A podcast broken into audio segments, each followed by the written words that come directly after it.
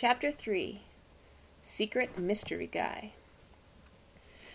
My best friend Grace and I rode the bus home together. That's when I told her about Mrs. and her secret house.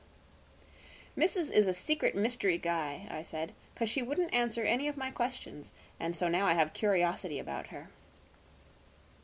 That Grace wrinkled her eyebrows. Me too, she said.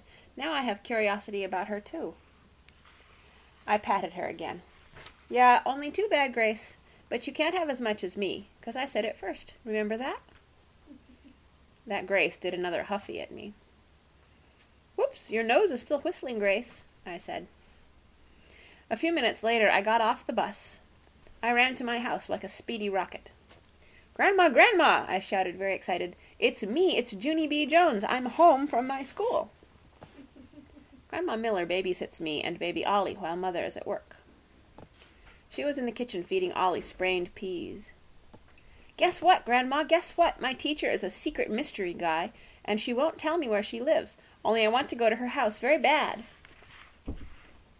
Grandma Miller shushed me. There's no need to shout, Junie B., she said. I'm right here. Yeah, only I can't help it, Grandma, 'cause I have curiosity about her. Grandma Miller did a little smile. Curiosity killed the cat, you know, she said. Then my mouth went open, and my eyes got very big, too. What cat, Grandma? Where did the curiosity kill it? Was it in the street by my school? 'Cause I saw a squished cat in the street by my school, only Paulie Allen Puffer said it got ran over by the ice cream truck. Grandma Miller looked at me for a very long time. Then she went to the sink, and she took an aspirin. Just then I heard a noise at the front door, and its name is Mother was home from work. Mother, Mother, I have a important note from Missus, 'cause you and me are going to bake delicious cookies, and then we can take 'em to her house and see where she lives. Mother read the note. The note says to take the cookies to school, Junie B., not to your teacher's house.